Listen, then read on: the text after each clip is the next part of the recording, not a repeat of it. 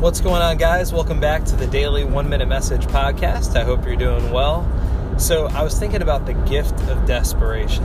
And what I mean by that is, I think that, um, I think that a lot of times, part of the reason we don't turn to God is because we think we can figure it out on our own. We think we don't need Him.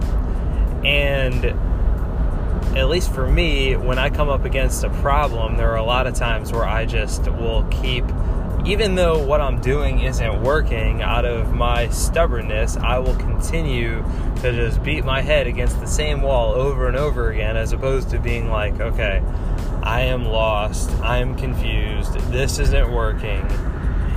And sometimes I think God allows, maybe causes us to be in situations like that. I don't know, where we're in a place like that because it's in those places that we hopefully realize that the one place we still have have yet to look is up where we just fall to our knees and say god i have no idea even what to ask you i am utterly confused lost and i just need you to show up and i think that those can be, at least for me, those have been some of the most precious and even profound moments I've had with God.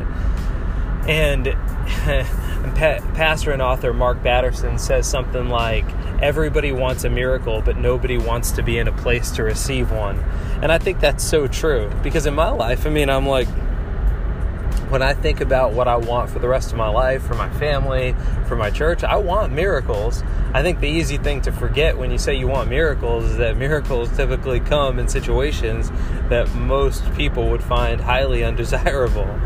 So I don't know. I just thinking about that. The gift of desperation. It's a it's it, it, it's a bittersweet gift because desperation comes when we're in between a rock and a hard place, when we're in a tough spot. But it's in those spots that I think we're most likely sometimes to look up to God, and those can be some of the most amazing places that God comes through. So maybe you have a testimony on that. I'd love to hear it.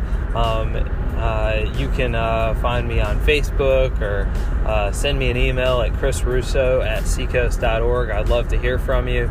If this podcast is helpful to you wherever you consume podcasts, love for you to rate and review it, share it with a friend, and uh, um, and yeah, have a great day.